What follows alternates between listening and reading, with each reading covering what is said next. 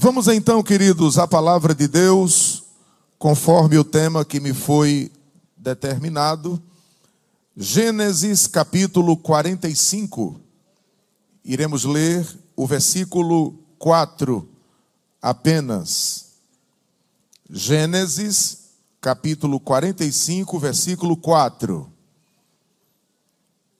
Você que está acompanhando o culto pelas redes sociais, abra também sua Bíblia e participe deste momento tão importante da meditação da palavra de Deus.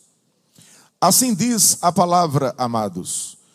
E disse José a seus irmãos: Peço-vos, chegai-vos a mim.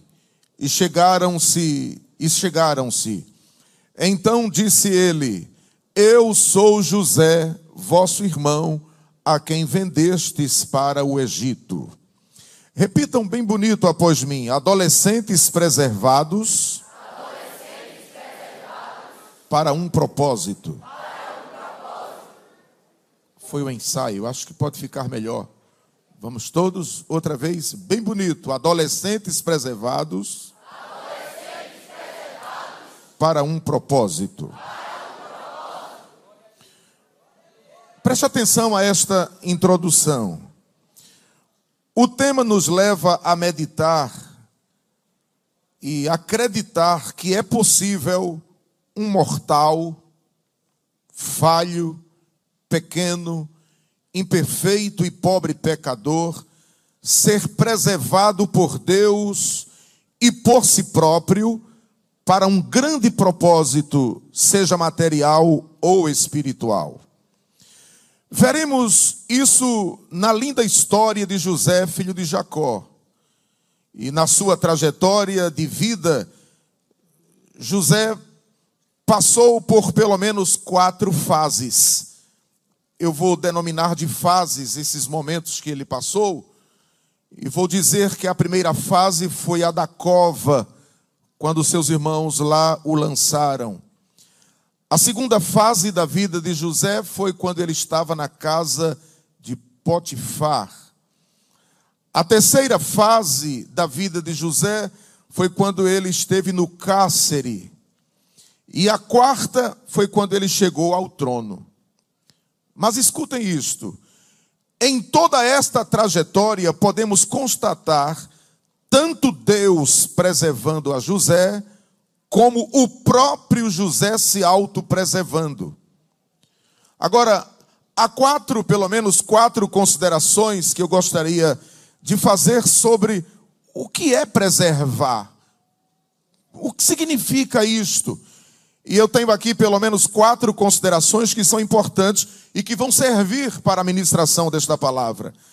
Primeiro, eu digo que só se preserva algo que tem valor. Você Consegue entender? O que é que os adolescentes acham? Está correto isso aqui? Algo que tem valor a gente tende a preservar. Uma segunda consideração importante é que quando se preserva algo, é porque se espera utilizar este algo em algum tempo. Tá certo? Em terceiro lugar, uma outra consideração importantíssima é que preservar em tempo de constantes mudanças é um grande desafio. Esse, essa terceira consideração aqui é muito importante, porque nós estamos vivendo em um processo de mudança muito rápido e pleno. E as mudanças são tão grandes na família, na religião, na educação, na política e etc. E uma pessoa se preservar em um tempo de constante mudanças é um grande desafio. Mas em quarto lugar, uma quarta consideração interessantíssima sobre a preservação é que preservar é um ato de fé. E eu acho que esse quarta, esta quarta consideração merecia um destaque. Digam comigo, preservar é um ato de fé. Pronto, então, diante do que vocês acabaram de ouvir, atentem comigo. Jacó tem aqueles filhos seus, como vocês bem conhecem, a todos, e a gente percebe que a família de, de, de Jacó era uma família muito cheia de problemas, meus irmãos. Havia muitas dificuldades naquela família. Os irmãos brigavam um com o outro. Havia muitas um, um, um problema de, de relação interpessoal eh, pessoal entre eles.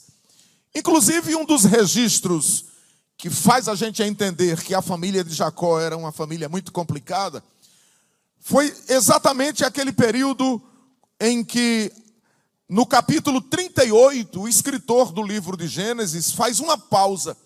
Porque no capítulo 37 ele começa com a história de José, e no 38 ele para, abre um parêntese para explicar um problema que houve entre Judá e Tamar. E eu queria ressaltar aqui esse exemplo para mostrar quantos problemas existiam naquela família. É que Judá foi fazer uma visita no campo aos seus amigos e naquele, naquele período, irmãos, ele já havia casado, tinha tido dois, três filhos, um dos filhos casou com uma mulher, mas logo ele veio a falecer. O segundo casou com a mesma mulher, porque eles queriam perpetuar a descendência de Judá, mas também faleceu. E o terceiro ainda era muito jovem, e Jacó fez um pacto, um compromisso com essa mulher chamada Tamar, que tinha sido esposa dos seus dois outros filhos, e disse para ela: quando esse menino mais novo crescer, ele vai casar com você. Mas vamos tentar a perpetuação da espécie de Judá. O que é que acontece? Judá parece que esqueceu do plano, do pacto, do compromisso. E um dia ele foi, como eu vinha dizendo, fazer uma visita aos seus companheiros que estavam é, tosando as ovelhas no campo. E lá, irmãos, ele se envolveu com uma mulher que ele pensava ser prostituta. A mulher era Tamar que quando soube que seu sogro vinha para aquela cidade, se vestiu como prostituta, ficou no lugar estratégico, e quando ele chegou por lá e convidou ela para o ato, ela foi. E acontece que depois ele não tinha dinheiro para pagar o compromisso que tinha tido com a mulher, que ele pensava ser prostituta, e volta para sua casa, prometendo a ela que depois mandaria uma pessoa pagar o seu compromisso. Quando a pessoa veio pagar, procuraram uma prostituta e não encontraram. E disseram: por aqui não esteve nenhuma prostituta. Meses depois, se toma conhecimento que aquela mulher chamada Tamar estava grávida. E mandaram avisar, ajudar de que a sua, so, a sua nora, que estava aguardando casar com seu filho, estava grávida. Ele de pronto disse: mandem matá-la, ela merece ser morta. Aí, quando a notícia chega para Tamar, Tamar então diz para o mensageiro: De quem são esses objetos aqui? Porque na noite do adultério, na noite da prostituição, Judá deixou lá alguns objetos com ela, como penhor. E acontece, amados, que quando Judá tomou conhecimento que era sua nora que estava grávida, ele entrou em desespero. Estou trazendo esse exemplo só para mostrar que a família de Jacó era uma família muito atrapalhada, tinha muitas dificuldades. Mas foi nesta família que Deus resolveu preservar um jovem. E eu já aproveito para abrir um parêntese aqui e dizer para jovens, adolescentes que fazem parte de famílias com muitos problemas sociais. Você, meu jovem, cujo pai não é crente, cuja mãe também não é crente. Você que está neste grande coral, mas você tem alguém na família que está viciado em drogas. Você tem alguém é, na família que está vivendo um clima muito difícil, e você olha para você e diz: numa família desta, num lar deste, num contexto deste, será que eu posso me preservar? E eu venho da parte de Deus dizer para você que você não pode de forma nenhuma se autocomiserar e dizer eu não presto para nada, não sirvo para nada, não sou ninguém. o que penso fazer não dá certo, dou um passo para frente e parece que dou dois para trás. Minha, vida está cheia de, de problemas e eu, eu não consigo sair destes problemas. Mas receba isto: Deus está contigo para te ajudar nesta caminhada. Eu disse que Deus está contigo para te ajudar. Então recebe força e continua. Aí foi justamente nesse contexto problemático, no sentido família, que Deus resolve preservar José. E a mensagem que nesta noite eu quero, eu quero refletir com, com todos vocês é primeiro Deus preservando José e depois eu vou falar sobre José se autopreservando. E a preservação de Deus na vida de José começa quando ele, por ordem do seu pai, vai à procura dos seus irmãos. Inclusive, o seu pai disse: Vai à procura daqueles teus irmãos problemáticos, José. Vai ver como é que eles estão no campo. Dá uma olhada para ver como é que estão as ovelhas. Jacó ficou preocupado em casa. E quando José vai à procura dos seus irmãos, se perde no caminho e encontra um homem que certamente estava trabalhando por ali e pergunta: você viu meus irmãos? E ele disse para José: Eles foram para Dotã. José vai para Dotã. E quando vai chegando no lugar onde os seus irmãos estavam, os irmãos olham para ele e diz: Lá vem o sonhador mó. Lá vem ele. Vamos preparar um meio, vamos fazer uma conspiração para matá-lo. E a palavra nos mostra que quando fizeram a conspiração, acho que essa palavra é muito importante, digam comigo, conspiração. Outra vez, conspiração. conspiração. E vocês sabem que conspiração é um colunho, é uma maquinação, é uma trama. E a trama era para matar José. Mas, de repente, alguém diz, Rubem diz: Não, não vamos matar o nosso irmão. Nós não podemos manchar nossas mãos com o sangue do nosso irmão. E resolvem lançá-lo numa cova. Estão lembrados da primeira fase que eu citei lá no início?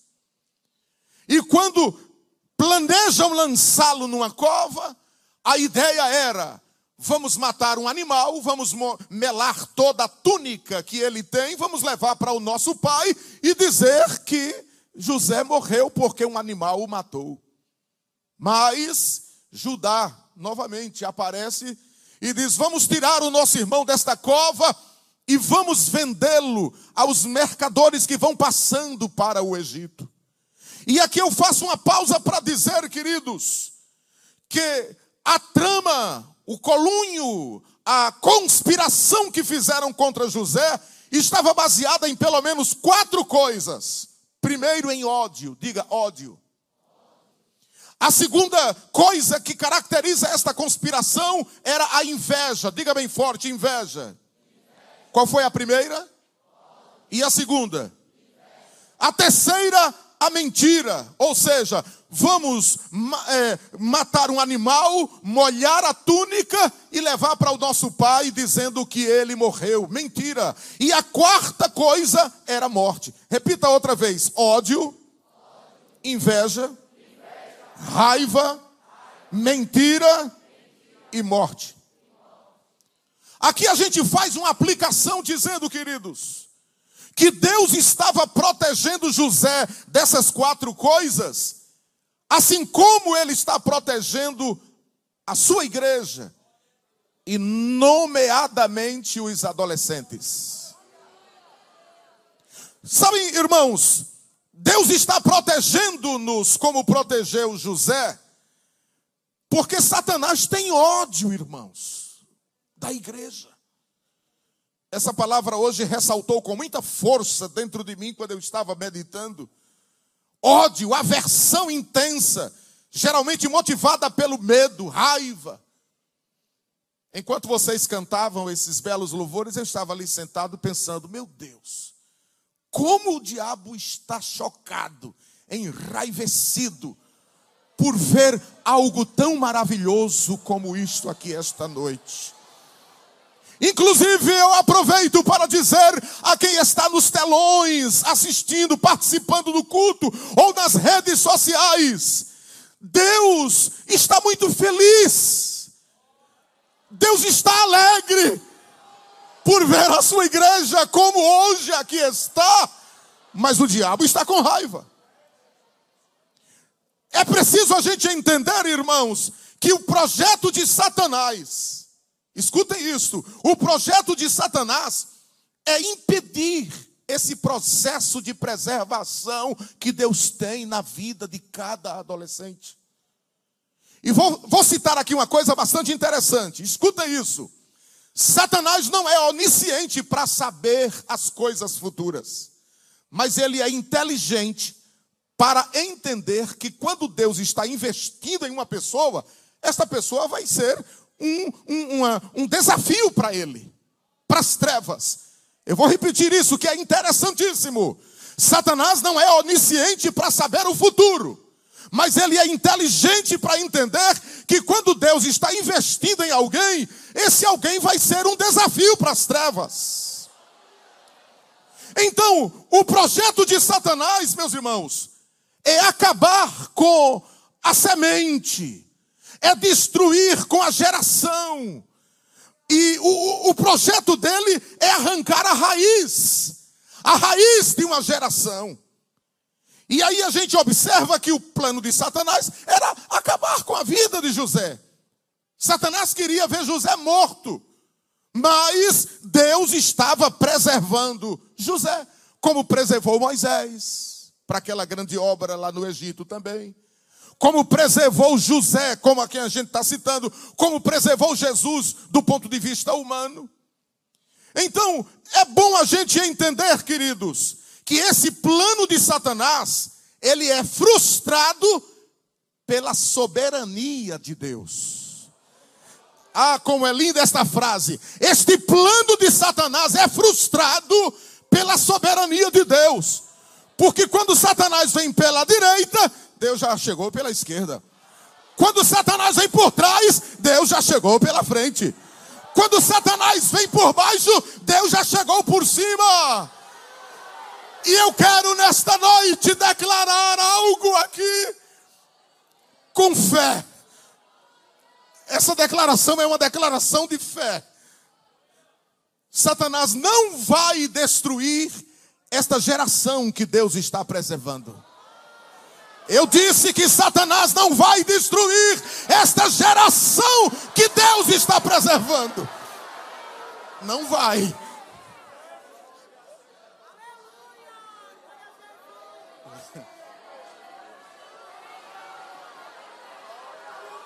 E, e, e sabe, amados, aleluia. O, a maneira como Deus trabalha na vida de uma geração que ele preserva, na vida de uma pessoa que ele preserva com um propósito ou para um propósito, parece, irmãos, está ligado exatamente a esse texto que eu queria que vocês lessem comigo. Inclusive, esse texto foi citado aqui já várias vezes nas noites, nos, nas mensagens, mas ele merece um apreço nosso. Veja, Salmo 139, versículo 13 por diante. É que nessa história de preservação, Deus tem seus detalhes, meus irmãos. E a Bíblia Sagrada diz no Salmo 139, versículo 13: Pois possuíste o meu interior, entreteceste-me no ventre de minha mãe. Inclusive merece aqui uma ressalva. Por favor, escutem, essa palavra entreteceste-me vem do verbo entretecer. E entretecer, minha gente, tem um sentido tão especial nisso que nós estamos colocando, porque entretecer aí é mesmo que trabalhar fio a fio como um tricô. Que negócio, né? A palavra, o verbo entretecer no hebraico é como uma mulher pega aquelas varinhas com aquela linha e vai entremeando aquela aquelas linhas. Aleluia.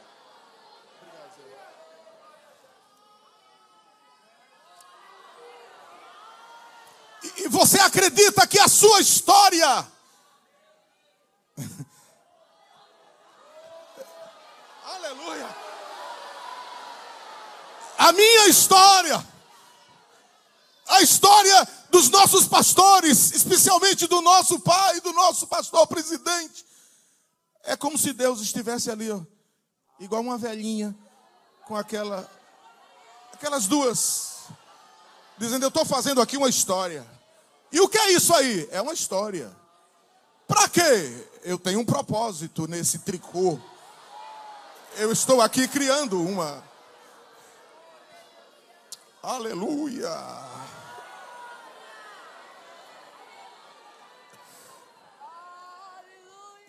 E quando a gente observa, vamos ler, vamos continuar lendo aqui esse texto. Eu te louvarei porque de um modo, um modo como, gente? Isso é maravilhoso. E tão maravilhoso fui formado. Aí ele diz: maravilhosas são as tuas obras. A palavra obra aqui está ligado ao, ao feitio de Deus, ao projeto de Deus, traçando, fazendo a vida da gente. E a minha alma o sabe muito bem. Agora veja o 15: os meus ossos. Isso é muito bonito, irmãos. Não te foram encobertos. Quando no oculto fui formado, aí aparece de novo, ó, e entretecido como nas profundezas da terra. Os teus olhos viram o meu corpo ainda sem forma. Aleluia. Repita esta expressão, por favor, adolescente. Os teus olhos viram o meu corpo ainda informe. Aleluia. A continuação do versículo diz: E no teu livro todas as coisas foram escritas. Então quer dizer que antes que a gente existisse, Deus já estava escrevendo a nossa história em um livro. Aleluia.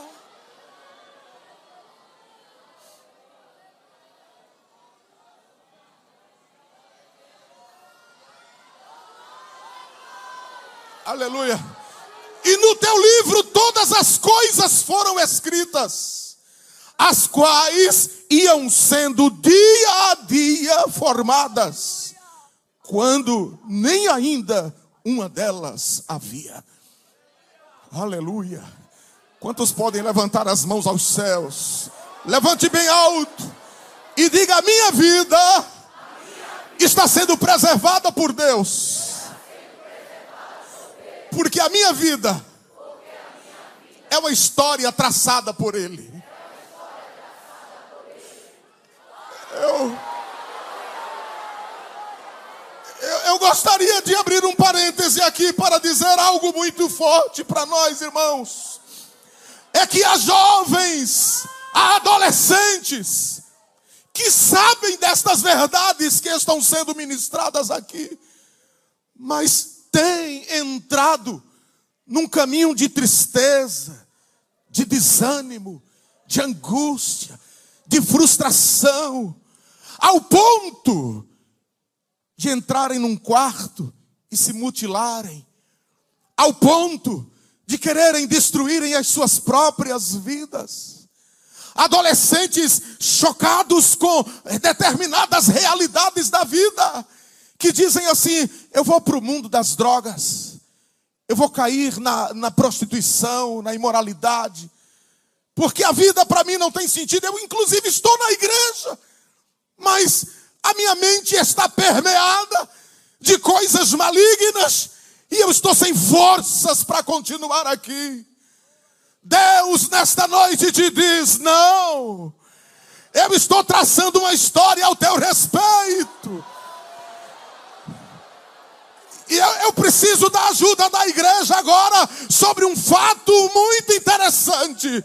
Igreja, ergamos as mãos para os céus agora e vamos dizer bem forte: o sangue de Jesus, sangue de Jesus tem, poder, e toda obra maligna, seja destruída. Diga mais forte: seja aniquilada. Diga bem forte: a vitória é nossa. Diga, Deus está traçando a minha história.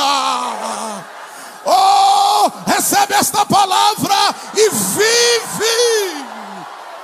Vive.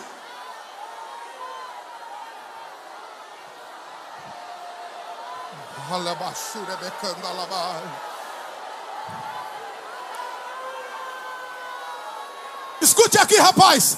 Que história é essa de você querer desistir? Que fraqueza é esta que está lhe dominando e você está se cedendo a estas fraquezas? Receba a proteção de Deus. Há um milagre. Oh, ai, Deus está libertando vidas agora através desta palavra. Vidas.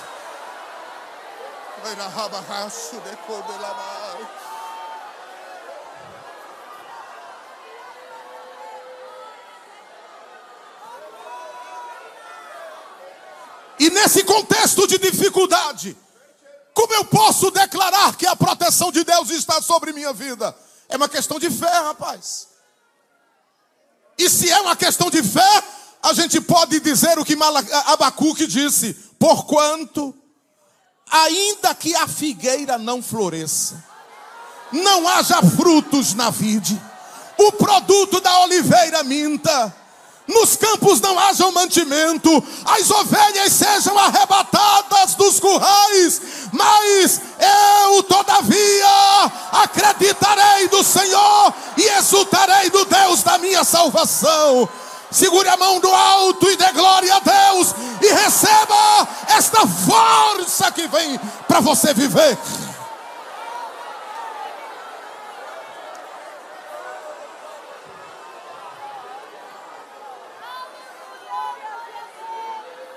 Pegue na mão de quem está perto de você aí com fé. E diga: Deus está nos protegendo. Diga mais outra vez, bem forte: Deus está nos protegendo. Oh, glória a Deus. Glória a Deus.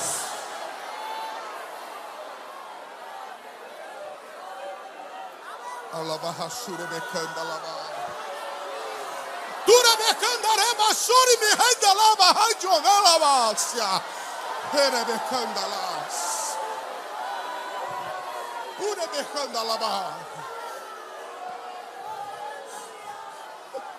Eu preciso ir para o segundo ponto sobre a autoproteção de José. Mas eu quero, eu estou sentindo desejo de dizer aqui, irmão, que a guerra é grande. É muita luta de Satanás querendo destruir a nossa juventude, os nossos adolescentes. Mas já está declarado: as portas do inferno não prevalecerão contra ela.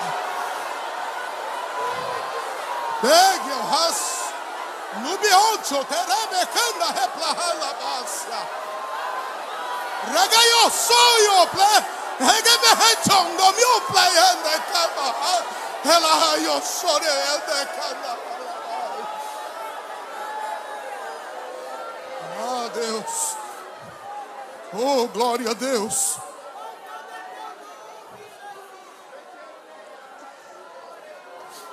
Aleluia.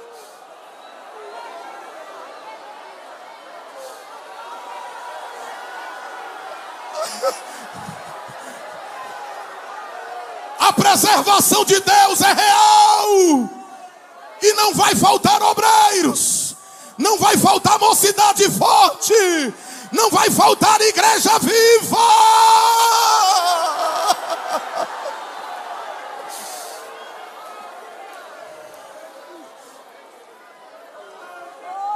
Mas eu quero agora que você venha comigo pensar sobre as atitudes de José para se preservar do mal, porque até agora a gente ministrou sobre Deus protege, protegendo José, mas é preciso ver que o próprio José se autoprotegeu.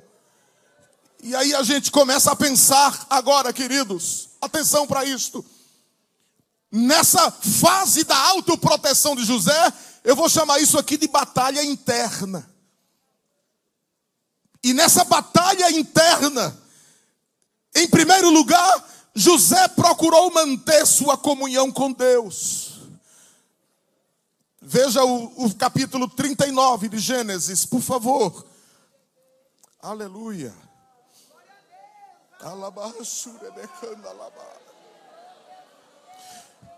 José procurou manter sua comunhão com Deus. Capítulo 39, versículos 2 e 3. E o Senhor estava com José, e foi varão próspero, e estava na casa do seu Senhor. Versículo 3: Vendo, pois, o seu Senhor, ai, irmão, eu, eu gosto dessa frase aqui, ó. Vendo, pois, o seu Senhor, que o Senhor Aleluia. estava com, com ele, não é interessante? Aleluia. Oh, glória a Deus. Vendo, pois, o seu Senhor, que o Senhor estava com ele, e que tudo o que ele fazia, o Senhor prosperava em sua mão. E eu, eu, eu posso dizer aqui com todas as letras, irmãos queridos, que José estava dentro do Egito, mas o Egito não estava dentro de José. E para que ele se auto-protegesse, ele continuou mantendo a sua comunhão com Deus. E aí, ele estava no Egito, mas o Egito não estava dentro dele. Por favor, observe isso aqui, é interessante. Como é que está a sua relação com os fatores externos da vida? Pense nisto. É que nós ainda estamos no mundo, mas o mundo não pode estar dentro de nós. E, e, e o fato é que, quando uma pessoa está preservando sua comunhão com Deus, tudo que ele faz dá certo, irmãos. Inclusive, Potifar, isso aqui merece destaque. Potifar viu Deus na vida de José. Vocês conhecem essa frase que diz: Rapaz, eu, eu vejo Deus na vida daquele moça. Eu vejo Deus na vida daquele adolescente. Pois Potifar viu em José a presença de Deus. Porque tudo, diz a palavra, tudo que José punha as mãos na casa de, Potifar, as coisas prosperavam. Houve um, um crescimento, um avanço tremendo em tudo que Potifar tinha por causa de José. E eu preciso fazer aqui uma consideração: é que nós precisamos, irmãos, nos autoproteger, viu, irmãos, em relação ao mundo, mantendo a nossa comunhão com Deus. Faça isto. Nada nesta vida pode quebrar esta comunhão que eu e que você temos com Deus. Em segundo lugar, uma segunda coisa que José fez para se preservar do mal. José buscou sabedoria para não ser dominado pela soberba quando começou a chegar o tempo da prosperidade. Nos, dos versículos 4 ao 6, José estava, irmãos, vivendo uma vida de luxo. Uma pessoa que estava na, na feira sendo vendida como escrava, e de repente agora está na casa de um dos grandes funcionários do império, esplêndida e regaladamente, irmãos. Mas ele não permitiu que aquela situação momentânea subisse para a cabeça. Vocês já observaram que existem jovens que, enquanto estão na prova, ainda vem o circo de oração, não falta a escola dominical. No domingo, está na campanha evangelizadora. Doutrina, ele não falta. Mas quando vai para a universidade, que começa a ter um estágio, já começa a dizer: não tenho mais tempo para nada eu, eu não consigo mais, eu. E já começa a dizer: sabe, essa igreja não dá para mim, não. Eu acho que eu preciso uma coisa assim mais intelectual, uma coisa mais formal. Eu preciso. É, esse povinho aí já não faz parte do meu grupo social. Sabe? Eu não vou perder meu tempo para estar no púlpito vindo uma pessoa que não sabe nem pronunciar direito as palavras. E começa. Sabe o que é que papai dizia a mim? É que quando formiga quer se, quer se perder, cria asa. E esse congresso veio num momento bem oportuno. Para Jesus pegar uma tesoura e cortar essas asas de alguém que está querendo se perder. Tem controle, rapaz. Olha para cá, presta atenção. Te equilibra. Se as coisas já estão melhorando, se já estão acontecendo, se tu já tem um sapato bom que antes era furado, se tu já tens uma roupinha melhor para te apresentar, se tu já sabes disso e daquilo, por favor, rapaz, não deixa subir para tua cabeça qualquer tipo de desequilíbrio. E receba isso agora, viu? Isso aqui é profético. Deus vai te abençoar se tu permaneceres fiel a Ele.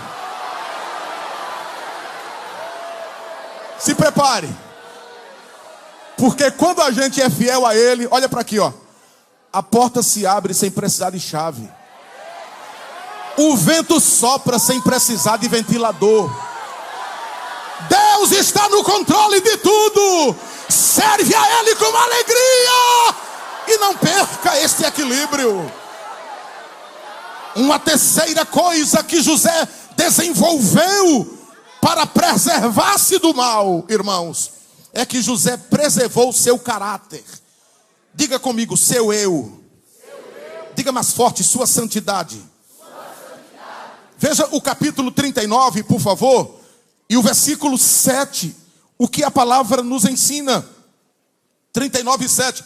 E aconteceu depois destas coisas, olha o problema, que a mulher de seu senhor pôs os olhos em José e disse: Foi que ela disse para ele: Porém ele recusou e disse à mulher do seu senhor: Eis que o meu senhor não sabe do que há em casa comigo, e entregou em minha mão tudo o que tem. E ninguém há maior, vê que frase tremenda, irmão. Ninguém há maior do que eu nessa casa.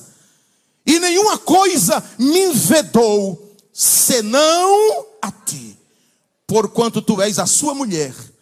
Como, pois, faria eu este tamanho mal e pecaria? Pecaria contra quem? Aí a gente observa que José preservou-se, ele, ele, ele preservou o seu caráter. Porque é o seguinte, irmãos, nesse aspecto aqui, a gente vê José com um caráter bem definido, tanto no aspecto, olha cá, ó, horizontal, como vertical. Na horizontal, ele estava sendo fiel a Potifar. Aqui, ó. E na vertical, ele estava sendo fiel a quem? Atenção, preste atenção para isso aqui. Vocês já observaram que se eu traço uma linha na horizontal e outra na vertical, tem um ponto de intersecção ali entre as duas linhas? Ali está, ali é onde está o segredo da vitória. Porque há pessoas que só querem, irmãos, aparentemente terem uma visão vertical e desobedecer a horizontal. E é interessante a gente saber de uma coisa, queridos, preste atenção para isso. É que no momento em que José preserva o seu caráter, meus irmãos, no momento em que José preserva o seu eu, conforme o texto que a gente acabou de ler, eu quero aqui dizer, queridos, que quando a gente quebra, olha aqui, ó, esses dois princípios, quando a gente quebra esses dois princípios, corremos o risco de adentrarmos a uma situação que Tiago, o apóstolo, ensinou-nos. Quando Tiago escreveu a primeira carta, nos versículos 14 e 15, ele cita os passos que um homem dá para quebrar esses dois princípios e se arrebentar, se destruir. E quais são essas coisas? No versículo 14 ele chama, ele fala de tentação. No versículo 14 ainda, na parte B, ele fala de atração.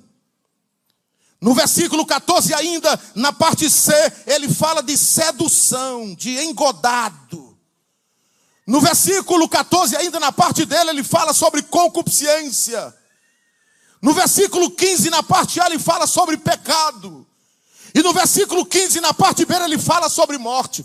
Diga comigo: tentação, tentação. Atração, atração, sedução, sedução. concupiscência. Pecado, e morte. E aí a gente observa, querido, que nesse momento dessa guerra que José estava passando, ele precisou fugir. O que foi que eu disse? Ele precisou E ele teve que fugir, queridos, porque ele estava sendo tentado por aquela mulher. A Bíblia é bem clara quando diz: ó, dia a dia.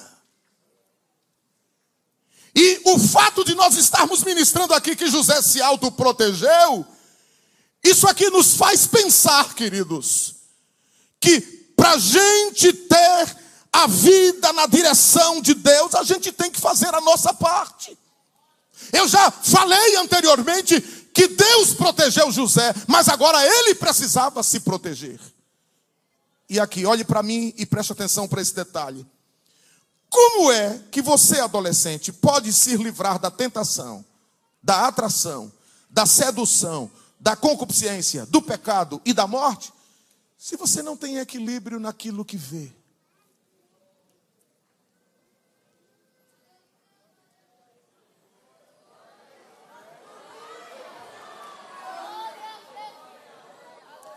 se você não tem equilíbrio naquilo que fala, se você não tem equilíbrio em relação às amizades com quem você está vivendo, se você vive flertando com o pecado,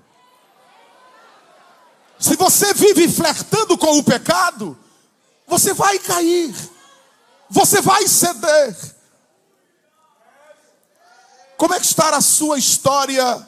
Escute isto particularmente quando você está só. Que eu estou falando aqui sobre a questão de que José preservou o seu caráter. Quando aquele turbilhão, preste atenção, viu? Aquele turbilhão de ondas vem sobre a sua cabeça. E você sente a tentação, você sente a atração, você às vezes é seduzido, é engodado domina-se pela concupiscência, pelo pecado e morre. E diz: E agora, Deus? Minha mãe não pode saber, meu pai não pode saber. Vou tentar conversar com uma pessoa mais próxima para ver se consigo encontrar um apoio. Minha vida está completamente desorganizada e eu preciso pô-la em ordem em relação a esta situação que estou enfrentando. O que é que eu faço? E por causa desta, desta situação complicada espiritualmente falando, há adolescentes enfrentando crises de ansiedade, com distúrbios emocionais, problemas tão sérios nas mentes de determinados adolescentes que vão para o psicólogo, e o psicólogo começa a analisar e dizer: olha, a única solução é isso, aquilo, mas não é a, a, a solução correta, porque causas espirituais não se tratam com psicólogos. Problema de pecado, problema de erros envolvendo tentação, atração, sedução, concupiscência, pecado e morte, não é o psicólogo que tem autoridade divina para tratar. Deus colocou homens na sua igreja, conforme Efésios 4:11, para tratar destes assuntos. E eu quero deixar bem forte, bem registrado isto aqui, queridos, que para todas as coisas existem soluções. Agora, atenção! Abra a porta deste quarto que está trancada. saia desta escuridão e procure uma solução. Eu não tenho força, receba força. Eu não tenho como fazer, tem, Deus vai lhe mostrar. Eu estou sentindo um impacto muito forte de Deus para, para ministrar isto aqui nesta noite, porque este congresso é um congresso de restauração espiritual, porque Deus precisa de vidas.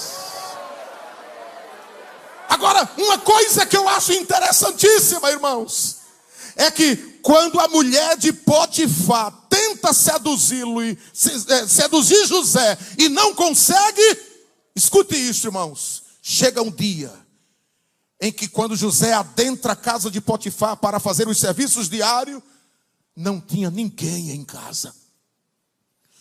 É como, irmãos, o diabo trabalha, ele faz a coisa de uma forma muito perfeita.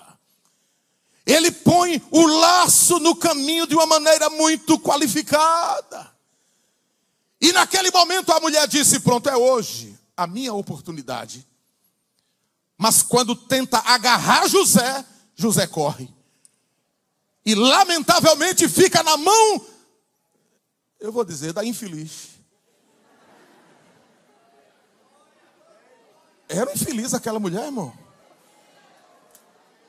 fica na mão dela uma peça de roupa de José. Que coisa difícil, irmão. E agora, advogados, para provar o contrário.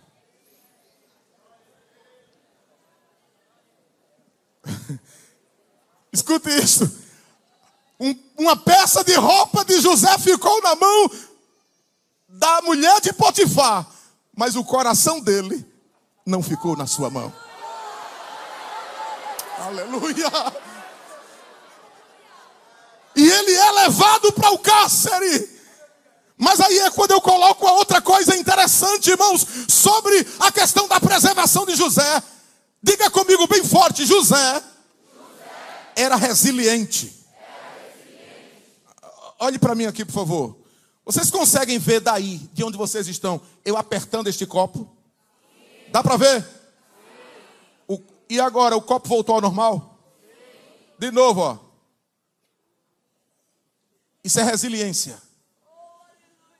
José saiu machucado da casa de Potifar, mas quando chegou no cárcere, voltou ao normal.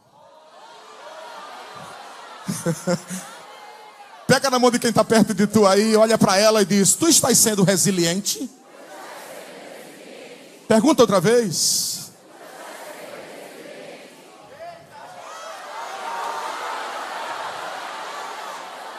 Qual é a mensagem que isso aí nos traz?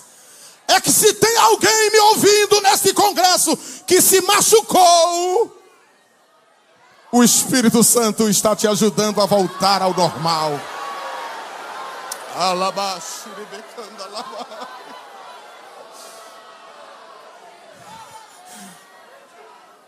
Mas no cárcere, o cárcere ali parecia o término de tudo. Ah, eu, eu estava indo tão bem, mas fui colocado no cárcere, então vou encerrar por aqui. Terminou meus sonhos. Olha para cá, vê. É, aquela questão dos molhos que me rodeavam, aquela questão das estrelas que rodeavam o sol, tudo acabou. Acabou não. Você acredita é expressão de fé. Você acredita que a sua história que estava sendo escrita e entremeada como aquela palavra entretecer, que houve alguma coisa e você se machucou, mas por você ser resiliente, Deus não encerrou a história da sua vida? Talvez alguém, até da sua própria família, disse: Pronto, Acabou tudo aí. Essa história desse fulano, dessa fulana, não tem mais sentido. Terminou. Essa menina não vai ser nada. Esse rapaz não vai conseguir nada, porque ele, ele foi levado para o cárcere. Não, senhor. Deus está reescrevendo uma história na vida de muitas pessoas. Eu quero que toda a igreja repita comigo: Deus está reescrevendo uma nova história. Oh, mas para que isso aconteça, tem que ser resiliente. Recebe a graça e a força de Deus para voltar ao normal. Volta! Mas uma outra verdade que descobrimos na autoproteção de José é que José se manteve, irmãos, mesmo no cárcere, na dependência de Deus. Sabe por quê? Porque quando o copeiro Mó e o padeiro Mó tiveram aqueles sonhos e José os interpretou, o copeiro Mó, quando teve a oportunidade, disse para Faraó: Tem um hebreu lá na prisão que ele interpreta sonho. Ele interpretou o meu e eu voltei aqui para trabalhar com o senhor. Aí, quando o rei mandou chamar José, que perguntou a ele: Você é capaz de interpretar? Aí ele disse: Isso é com Deus, Faraó. Eu dependo dele. Quem depende de Deus aqui na vida? Aí ele sai do cárcere porque interpretou o sonho do rei.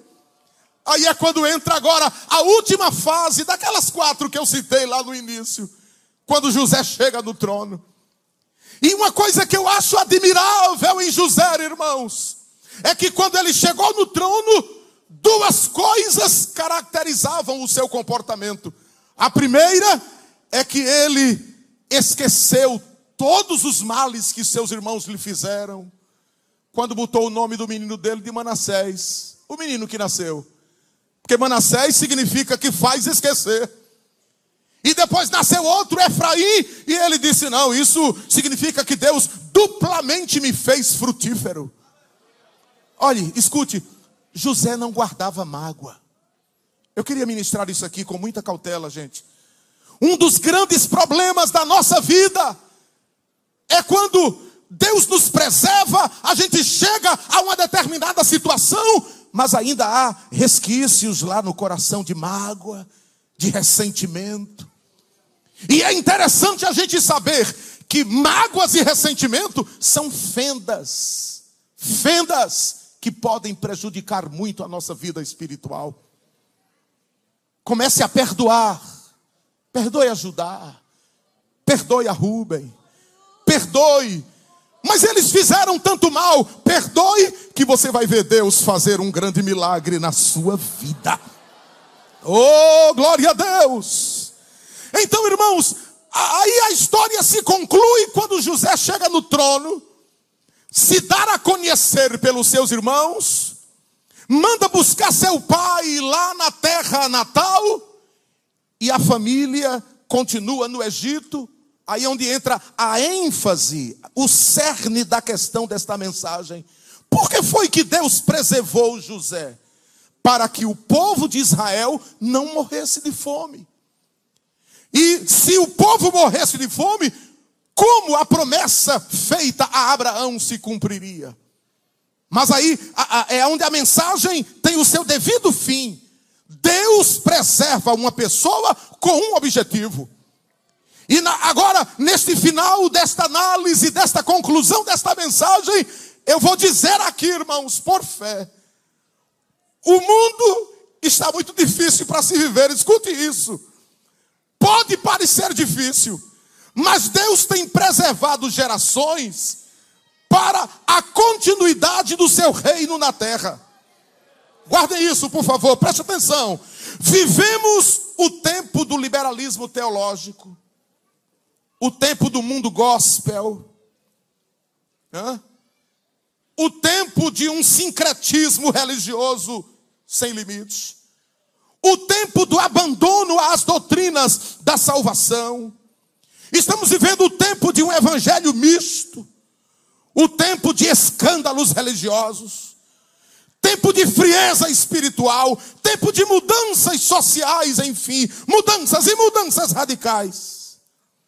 Mas a igreja, ela está debaixo da promessa que eu citei lá atrás, de Mateus 16, 18. Pedro, tu és Pedro, mas sobre esta pedra edificarei a minha igreja. e as portas do inferno não prevalecerão contra ela. E aqui eu quero dizer para nós, irmãos, que aconteça o que acontecer, guardem isso, mas Deus sempre terá missionários para a África. Falar sobre África logo porque é minha minha segunda meu segundo solo. Deus sempre terá missionários para a Europa. Deus sempre terá missionários para a Oceania. Deus sempre terá missionários para a América. Deus sempre terá missionários para a Ásia. Mesmo em meio a tudo isso que acabei de citar, mas Deus tem preservado uma igreja. É meio pesado isso aqui que eu vou dizer, mas é um fato, irmãos. Deus tem preservado uma igreja na terra. E eu fico muito feliz porque aqui a gente pode dizer que somos um, um, um pequenininho um rebanho que Deus está preservando a gente. Eu não quero ser aqui, irmãos, emocionalista, sabe? Para estar tá inventando coisa, mas eu acredito que há um propósito de Deus com essa igreja de Pernambuco, pastor. Eu penso nisso, gente.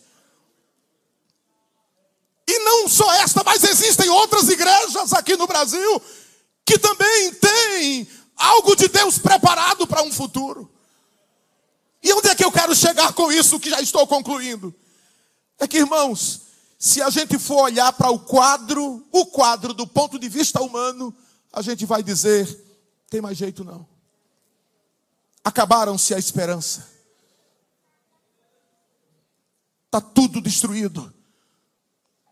Não existe mais nada que nos venha trazer alegria neste mundo. Mas não, irmão. Tem aí sete mil que ainda não se dobraram. Essa é a ênfase dessa mensagem, irmãos. Tem ainda aí um Sadraque, um Mesaque e um Abidinego que é capaz. Quem está sentindo essa verdade de Deus aqui?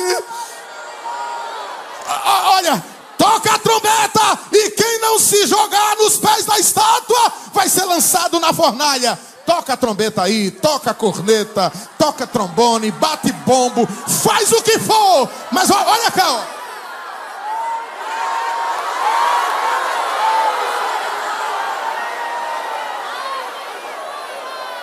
Crie o que quiserem criar, leis, enfim, a igreja nunca será destruída. Oh, quantos sentem esta verdade aqui? Agora, eu acredito numa coisa interessantíssima. É que para nós sermos preservados para esse tempo tão difícil, é preciso estarmos cheios do Espírito Santo. Pega na mão de quem está do teu lado aí, por favor. Pega com fé, com força. E declara isto, por favor, diz bem forte: Deus tem nos preservado, para um propósito neste tempo final. Diga bem forte: nós somos os instrumentos de Deus. E não vamos quebrar a regra. Diga bem bonito: Deus tem nos preservado do pecado e nós também estamos nos protegendo do mal. Agora, diga bem forte: Deus nos enche do Espírito Santo para continuarmos vencendo. Outra vez, igreja mais forte: Deus nos enche do Espírito Santo para que possamos permanecer firmes. Oh, receba neste momento a porção do Espírito de Deus. Abra a boca e dê glória agora e receba o poder. A galeria.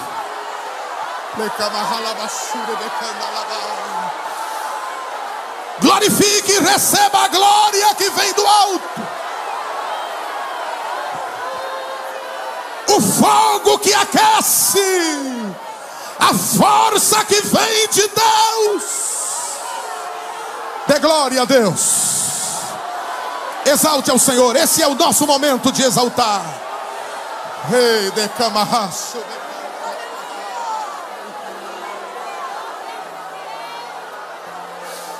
Você que não é batizado com o Espírito Santo, comece a glorificar ao Senhor que Ele quer te batizar agora. E você que é batizado, exalte a Ele, glorifique, engrandeça, fale em línguas, seja renovado agora. Vá, receba a glória do Pai, a unção, oh, decamaço.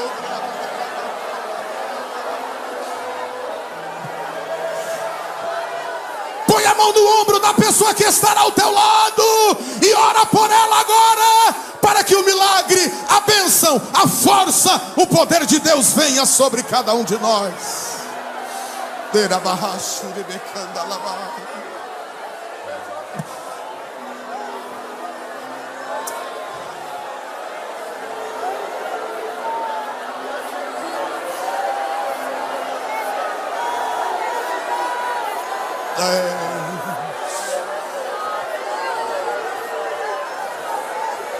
O Senhor está operando milagres nas casas, nos lares, através das redes sociais. Recebe aí em casa agora o batismo com o Espírito Santo. Recebe, fala em línguas estranhas. Pura becanda rebahalaba. Anda lá,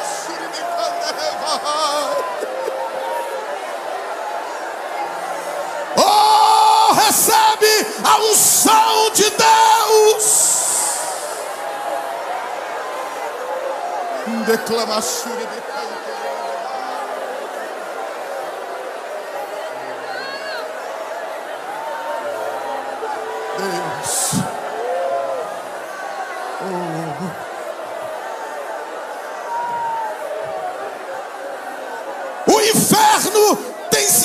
Se arregimentado de tal maneira, mas nesta hora, enquanto a igreja está adorando, laços estão sendo quebrados.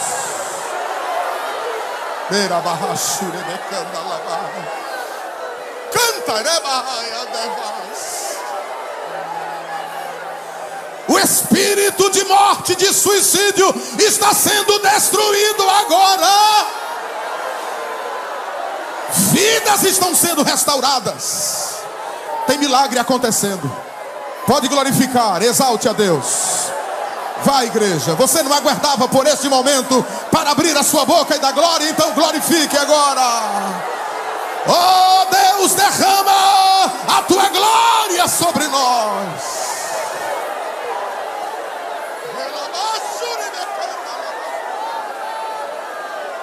Tem milagre acontecendo aí na vida de muitos adolescentes.